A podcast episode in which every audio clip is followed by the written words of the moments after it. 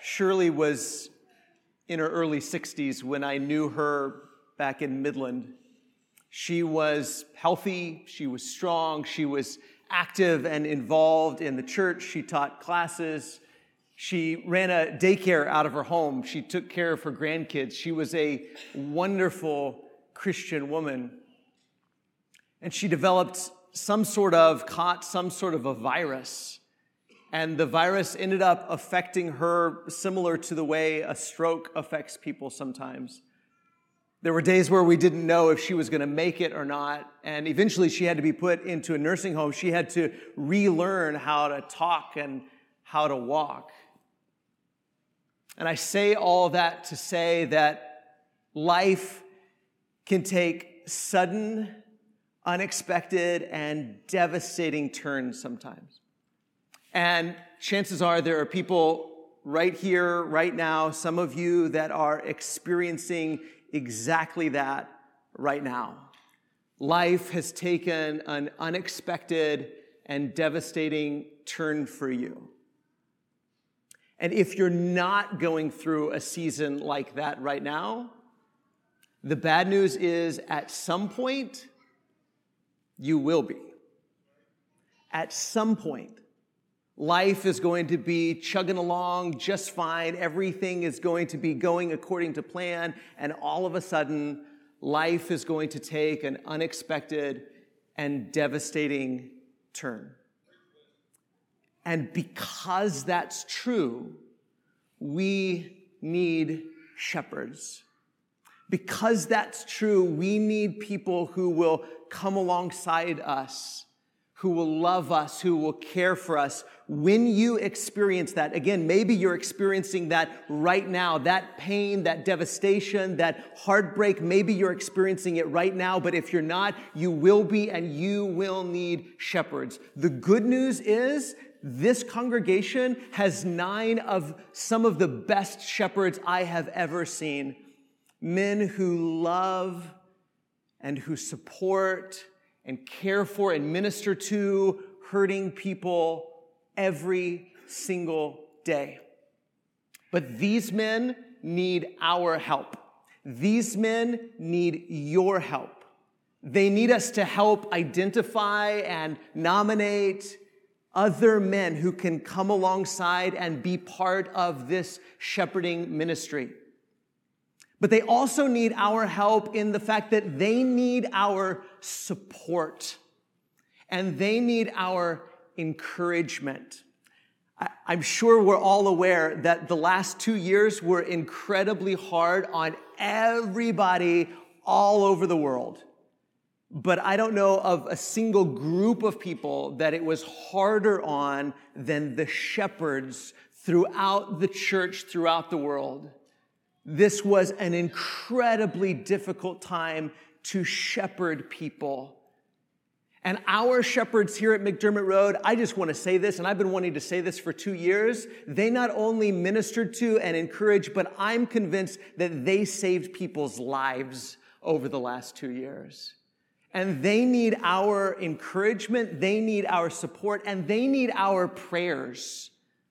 Because what they do what they do as shepherds, what they do as shepherds for us, can only be done not by their own strength and their own power and their own wisdom. They're really talented and they're really smart and they're really wise and they're really experienced, but they can't do what they need to do by their own power and strength. It only is possible through the work of the Spirit through the good shepherd, through the chief shepherd working through them. And that's one of the things that I want us to understand about why is it that life hurts so bad?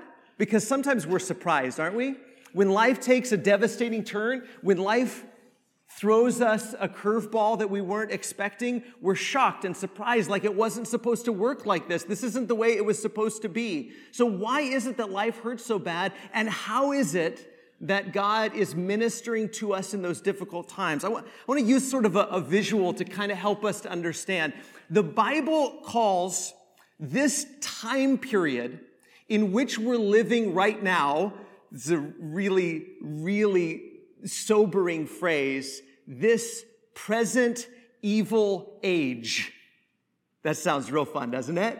This present evil age. That's when you live. That's when I live. We live in the midst of this present evil age. That's why there's wars. That's why there's violence. That's why there's hatred. That's also why there's cancer and dementia and Alzheimer's and death is because we live in the midst of this present evil age.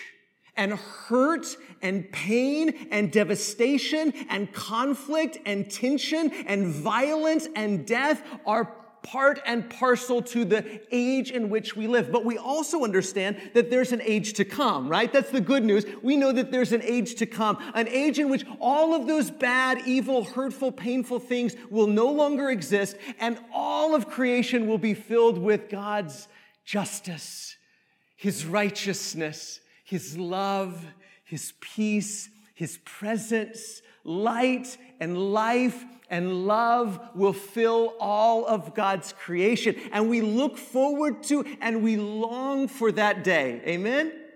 We understand that there's this present evil age and there's the age to come. But sometimes what I, I think we might fail to understand is, is this reality. Now, watch the screen. Here, here's, where, here's what I want us to understand.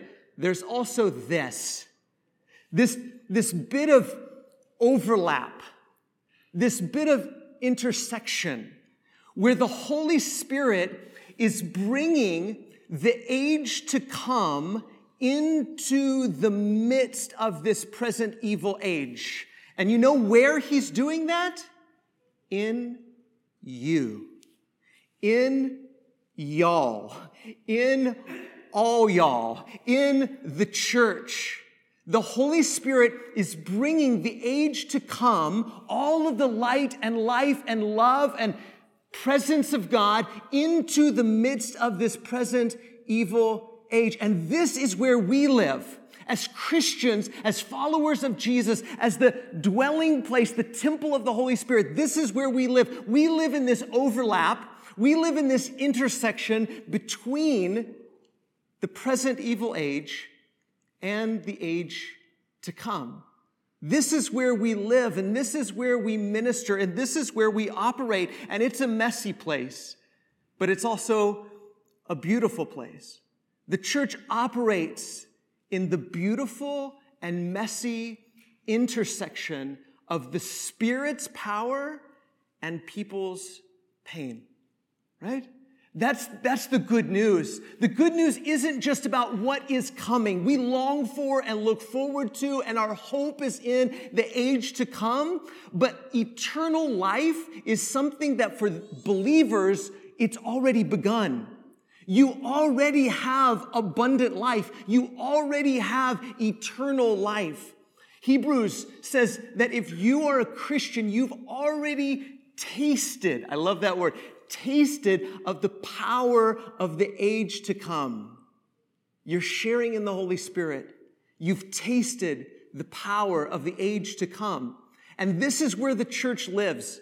This is where the church operates. This is where the church ministers, is at this beautiful and messy intersection of the Spirit's power and people's pain. And as we look at the book of Acts, as we've been doing the last few weeks, this is what we see over and over and over again in the book of Acts. We see people's pain, people's heartache, people's trauma, people's suffering, but we also see the Spirit's power. And we see that the church is living and operating and ministering in that beautiful and messy intersection of the Spirit's power and people's pain. Listen to the, the work of the apostles, Acts chapter 5, verses 12 and following. Now, many signs and wonders were regularly done among the people by the hands of the apostles, and they were all together in Solomon's portico. None of the rest dared join them, but the people held them in high esteem. And more than ever, believers were added to the Lord multitudes of both men and women, so that, listen, so that they even carried out the sick into the streets and laid them on cots and mats that as Peter came by, at least his shadow might fall on some of them. Do you, you see? You see that beautiful and messy intersection? Sickness and pain, suffering, people that are desperate, desperate for what God can do for them. This is where the apostles lived and ministered and operated at that beautiful and messy intersection of the Spirit's power and people's pain. Verse 16, the people also gathered from the towns around Jerusalem, bringing the sick and those afflicted with unclean spirits, and they were all healed. It's beautiful, isn't it? It's beautiful. It's beautiful to see what God can do in people's lives, but it's also incredibly messy. Can you imagine how, how complicated that would be? All of these people, just like it was in the days of Jesus, all of these people bringing sick and afflicted people, hurting in various ways, unclean spirits and sickness. They can't walk, they can't, they can't do this, they can't do that. They have this affliction or that affliction, and they're all being brought, people desperate to be healed. And this is where the church has always operated. And you say, yes, I, I know that's what happened in the book of Acts, Wes, but we don't have apostles anymore. And ever since the apostles have been gone, so did this sort of miraculous gift of healing. And yes, that's true. But thankfully, thankfully, the apostles weren't the only thing, the only role or people that Jesus gifted his church with. Look at the book of Ephesians, chapter 4, verse 8. Paul says, Therefore it says, when he, Jesus, ascended on high, he led a host of captives and he gave gifts to men. See, when Jesus ascended to the throne, when Jesus ascended to the throne, that's when this, this overlap of the present evil age and the age to come, this is when that began. Jesus has conquered death and he's reigning. He's ascended to the throne. And in his victory over his enemies, he gives gifts to people. What sort of gifts does he give?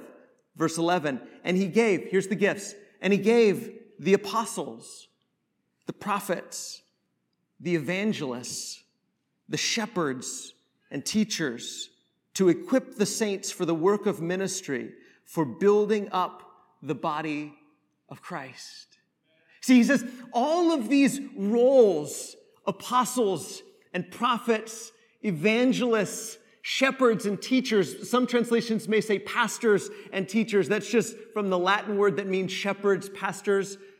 And these roles, these were given to the church to build up and to equip the saints, who are the saints. That's, that's y'all. That's all y'all. That, that's all of us, right? We are the saints to equip all of us so that together we can operate in this intersection, this overlap between the Spirit's power and people's pain. That we could come together in the presence of God's Holy Spirit, being indwelt with His Spirit, and we can build each other up in the Spirit's power with love and joy and peace and patience and kindness and goodness and faithfulness and gentleness and self control. You see, every time, it, may not be as spectacular as Peter's shadow passing by, but every time a Christian who is filled with the Spirit and whose life is full of love and joy and peace and patience and kindness and goodness and faithfulness and gentleness and self control, every time you're ministered to by a brother or sister in Christ, you are tasting the power of the age to come. You are getting a taste of what all eternity and all creation will be when it's filled with God's presence and all the evil and pain and sickness and death are gone. We're building each other up. The Spirit is equipping us to minister to one another. And you see, shepherds, shepherds have a special role to play in this overlap, in this intersection where the present evil age meets the age to come, where the Spirit's power meets people's pain. Shepherds, elders have this special role to play. James describes it well. Look at James chapter 5, verses 14 and 15. James says, Is anyone among you sick? Let him call for the elders of the church and let them pray over him, anointing him with oil in the name of the Lord. And the prayer of faith will save the one who is sick, and the Lord will raise him up. And if he's committed sins, he will be forgiven. You see how all of this goes together forgiveness and healing and being raised up. And we might say, yeah, Wes, I, I understand. I mean, that's what it says that you call the elders and pray for the sick person, and the sick person's going to be healed and, and raised up. But my mom, or my dad, or my grandfather, or my uncle, or my friend, I prayed for him. The elders came and ministered to him and prayed for him, and, and he didn't get better. See, but we, we've got to guard against having a short sighted view of these promises, don't we? See, so, someday I'm going to get devastating news about my family members or about myself. I'm going to have a devastating diagnosis. I know that day is coming. Or, or I'm not even going to know it's coming and I'm going to be gone. I know that life is going to take a sudden and unexpected and devastating turn. And if I have the opportunity to call the elders to come and anoint me with oil and pray for me, I will. And, and one of two things is going to happen. Either I'm going to get better in this age, and I'm going to be healed in this age by God, or, or I'm going to die, and yet, even though I die, yet shall I live. Jesus is going to heal me. Jesus is going to raise me up either in this age or the one to come. But one way or the other, if I get cancer or I get dementia or I get Alzheimer's or I get some virus or I get whatever, I will be raised up and I will live forever. That's what I know is true because of Jesus. That's what we know is true because of Jesus. And so in this in between time, in this time where we long for the day to come when there won't be any more cancer, when there won't be any more dementia, when there won't be any more Alzheimer's, where there'll be no more pandemics and there'll be no more wars, there'll no more hatred and no more violence and no more killing and no more hating and no more despising, no more bitterness, no more sin, no more death as we long for that day and we pray for that day and we wait desperately for that day, we know that we're not left alone, that we continue to minister to one another until suffering is no more. We need shepherds who will minister in this beautiful and messy intersection of the Spirit's power and people's pain. We all have a role to play in that, don't we? We all have a role to play in living and operating and ministering in this intersection. And our shepherds have a special role to play in that intersection between the Spirit's power and people's pain. At this time, I'm going to ask one of our shepherds, Richard Beasley, to join me and we are going to spend some time this morning, and then we're going to do similar things the next few weeks. But as we go through this process, as we go through this process, I want the church to know who our shepherds are, how our shepherds can minister to you, how you can support them, how you can love them as they do this important ministry. Brother, thank you for doing this. Great to be here. Thank you. Let me just start, just kind of couch it all in these terms. As you think about shepherding in the Spirit, mm-hmm. what comes to your mind? You know, it's interesting that we talk about Peter's shadow and his, his incredible role in the early church. I want to start us by going to his admonition to, or his encouragement to uh, two elders. So I'm going to read the first three verses of 1 Peter chapter 5. Just read along with me. To the elders among you, I appeal as a fellow elder and a witness to Christ's sufferings who will also share in the glory to be revealed. Be shepherds of God's flock that is under your care, watching over him, not because you must, but because you are willing as God wants you to be. Not pursuing dishonest gain, but eager to serve. Not lording it over those entrusted to you, but being examples to the flock. And when you think about Peter and, and, the time he spent with Christ, he, he talks about being a witness to his sufferings, but I can't help but think, Wes, that what really made a profound impression on Peter was the times he saw Jesus and the tender kindness that he showed to people everywhere, but especially those who the world really looked down upon. And the Gospels are just full of those examples, right? We can go to Luke 7 and see a woman who comes to the house of Simon the Pharisee, and, you know, she wets Jesus' feet with her tears and washes his feet with her hair. And Simon's like, oh my goodness, if he, this guy was a prophet, he would know she's a sinner. And Jesus very quickly helps him understand that she'd been forgiven a lot, and therefore she loved a lot. And he'd been forgiven little, so maybe he needed to check his heart, right? You think about the woman at the well. She's been married five times, and yet Jesus, because he's kind and loving in his conversation to her, she evangelizes a town. You think about um, the Canaanite woman in Matthew 15. She presses, Jesus, help me. He says, Look, I'm, I'm only sent the lost chief of Israel. It's not right to throw the you know, the, the food to the dogs? She says, Yes, Lord, but even the dogs get the crumbs that fall from the table, and he's impressed with her faith, and he's kind to this person who's not a Jew, who's a woman, but he sees the, the hurt in her for her daughter. And what about these other society guys? Think about Luke chapter 19. This little dude named Zacchaeus who's been extorting his fellow Jews with the help of the Roman government as a tax collector.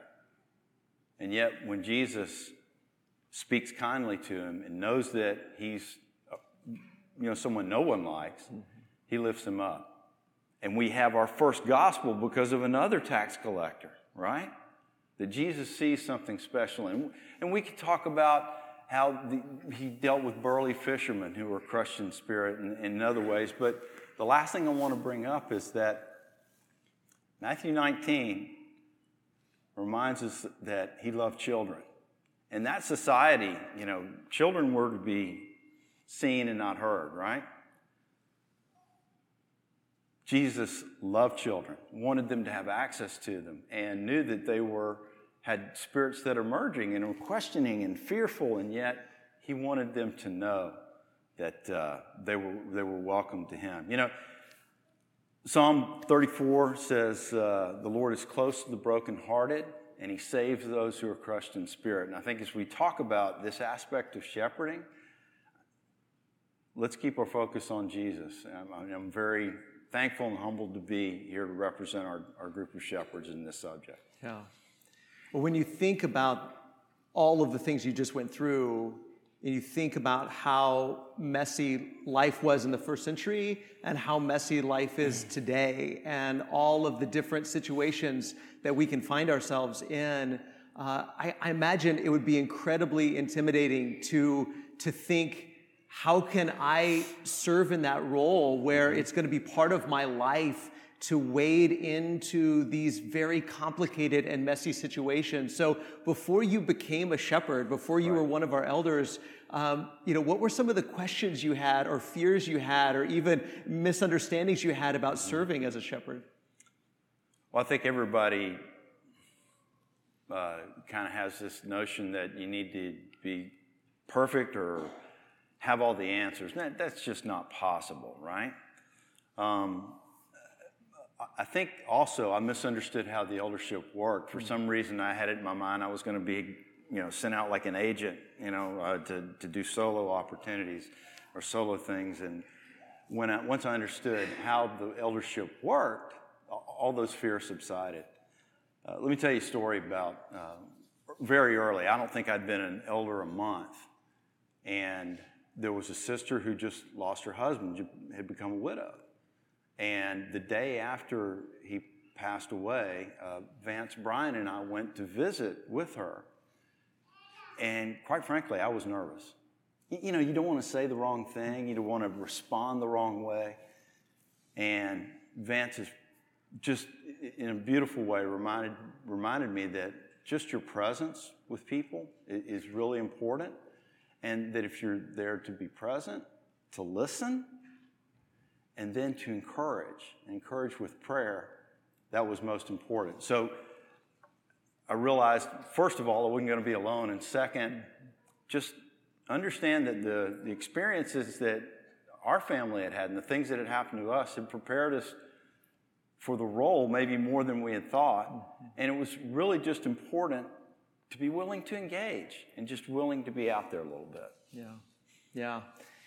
And that really kind of leads to the next question. And, and you kind of touched on this, but from your perspective, what's the importance of having, we often use the word plurality, but a group of elders with which to work? As you said, you're not going out there as this solo lone ranger shepherd to, to go and do this, this work. Uh, you're doing it as a group. So from your perspective, what's the, what's the benefit and the blessing of working together in a group like that? Yeah.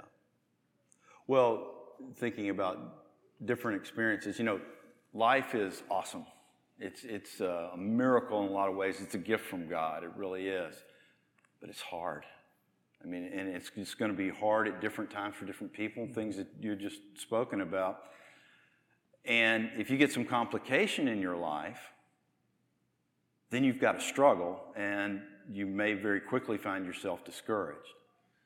So we all need encouragement from each other. We all need shepherding. And I'll talk a little more about that in a minute. But we want everybody in the congregation to take on that perspective with each other, to, to help each other out. Speaking specifically about our group, um, we are, uh, we all do kind of different aspects of shepherding. And I want to highlight that a little bit. I mean, if you've got a medical diagnosis that you don't understand or is a very serious condition, there's no better shepherd to work with you than Tom Ward. He's medical doctor and he will walk with you in that journey. Don Cheshire gets out of his house and pays visits to people who just need some love and, and, and, and, and visit time, right? Mike Phillips is so tenderhearted that I think he sees problems before most people can. Mm-hmm. It's, it, it, it's wonderful.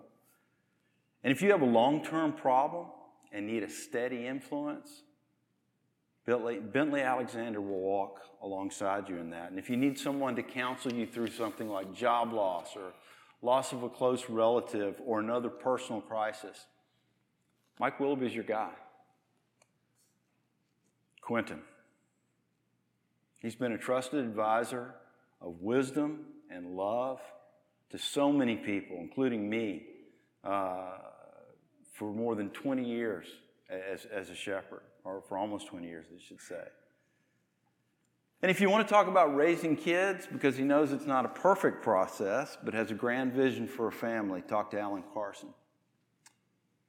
And if you're brokenhearted because you have a child with a critically painful disease that may be very um, difficult to walk through, then Steve Strother will walk through that, that journey with you. And if you struggle to learn from your mistakes, I'm your guy.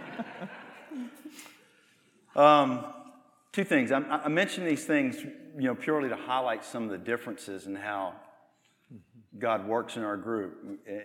And, um, but please know that we all do this. And we're all willing to, you know, to, to listen to you and pray with you and, and, and talk you through the steps of how uh, you might work through a particular problem or issue.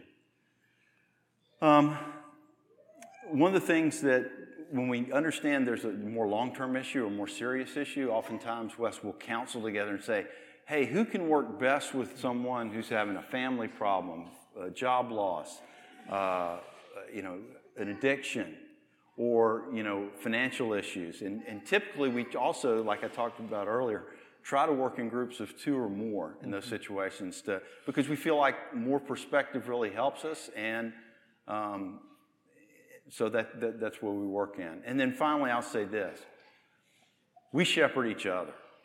And that's something that's been a tremendous uh, support and joy because all of us all of us are suspect to the weariness of this present age that yeah. you talked about. Yeah. so. Yeah absolutely well, one of the reasons we're doing this series, I think everybody is aware, is that we need additional shepherds. You, we have nine amazing, amazing shepherds and, that I am so thankful for. And as you highlighted all of their strengths, we know that there's even more strengths that need to be added um, and, and more people, more men that we need to serve in those roles.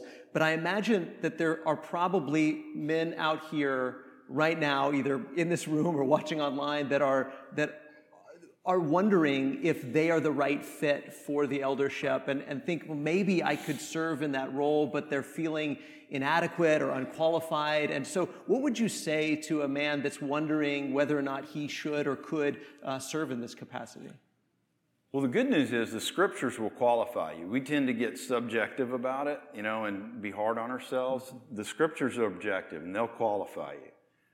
I do think it's okay to feel a normal sense kind of, of hesitation mm-hmm. or a sense of inadequacy. And I'm willing to bet all of the elders, if you talk with them individually, had, had those questions, and that's, that's okay.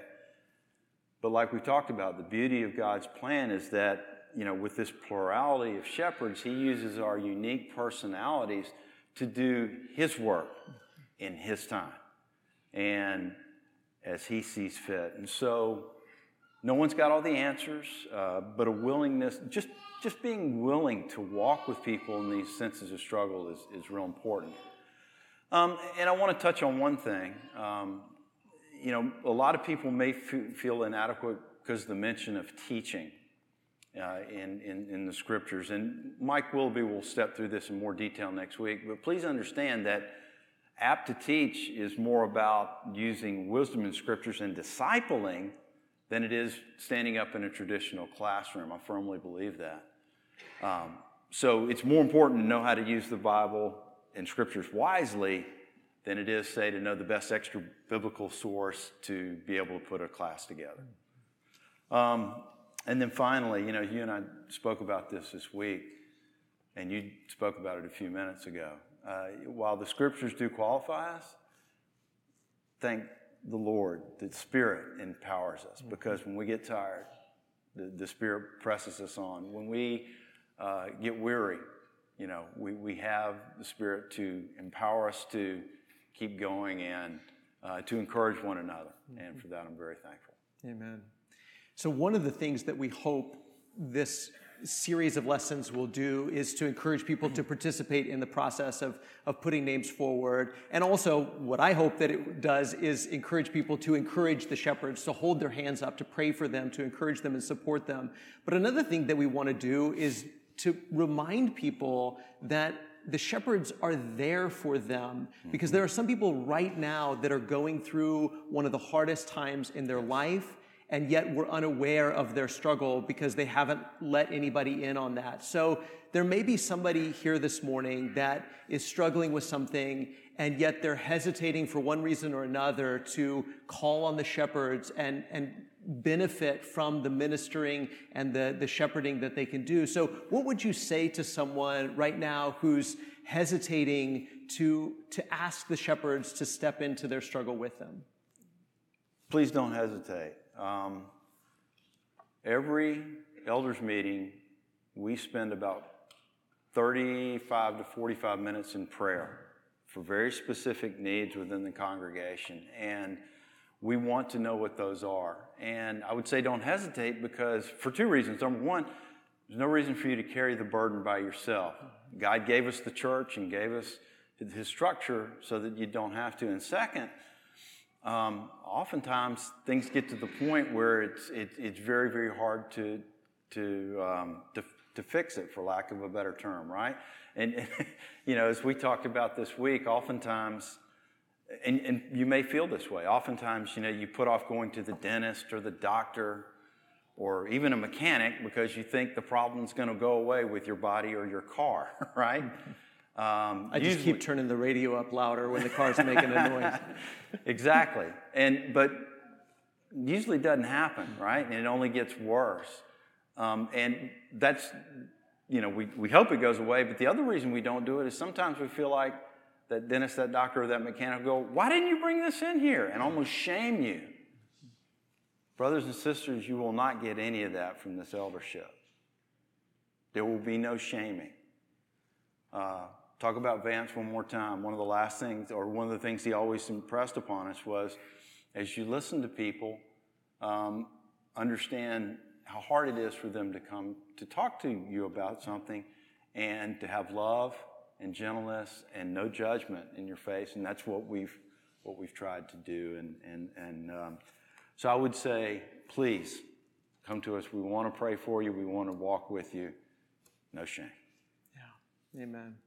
Well, as we always do, we're going to offer an invitation. And I think it's, it, it puts it in a special light this morning that uh, when we sing this song here in a moment, uh, you can come up and visit with Richard, visit, with uh, the other elders, ask them to pray with you and pray for you. And there is always, sometimes I forget to mention it, but there's always a prayer room uh, in the hallway in my office where uh, one or two of the shepherds will always be there after service so that if you need to talk with somebody about whatever it is that you're going through, if you need somebody to pray with you and pray for you, they are there they live to do this. They live to love you. They live to minister to you. And so, as, as Richard said, don't hesitate. Allow them to do that. Maybe there's somebody here this morning and you're ready to become a child of God. You're ready to step into the age to come. Uh, be forgiven of your sins and be filled with the Holy Spirit by being baptized into Christ. But if there's anything we can do for you this morning, now's a great opportunity to respond as together we stand and sing this song.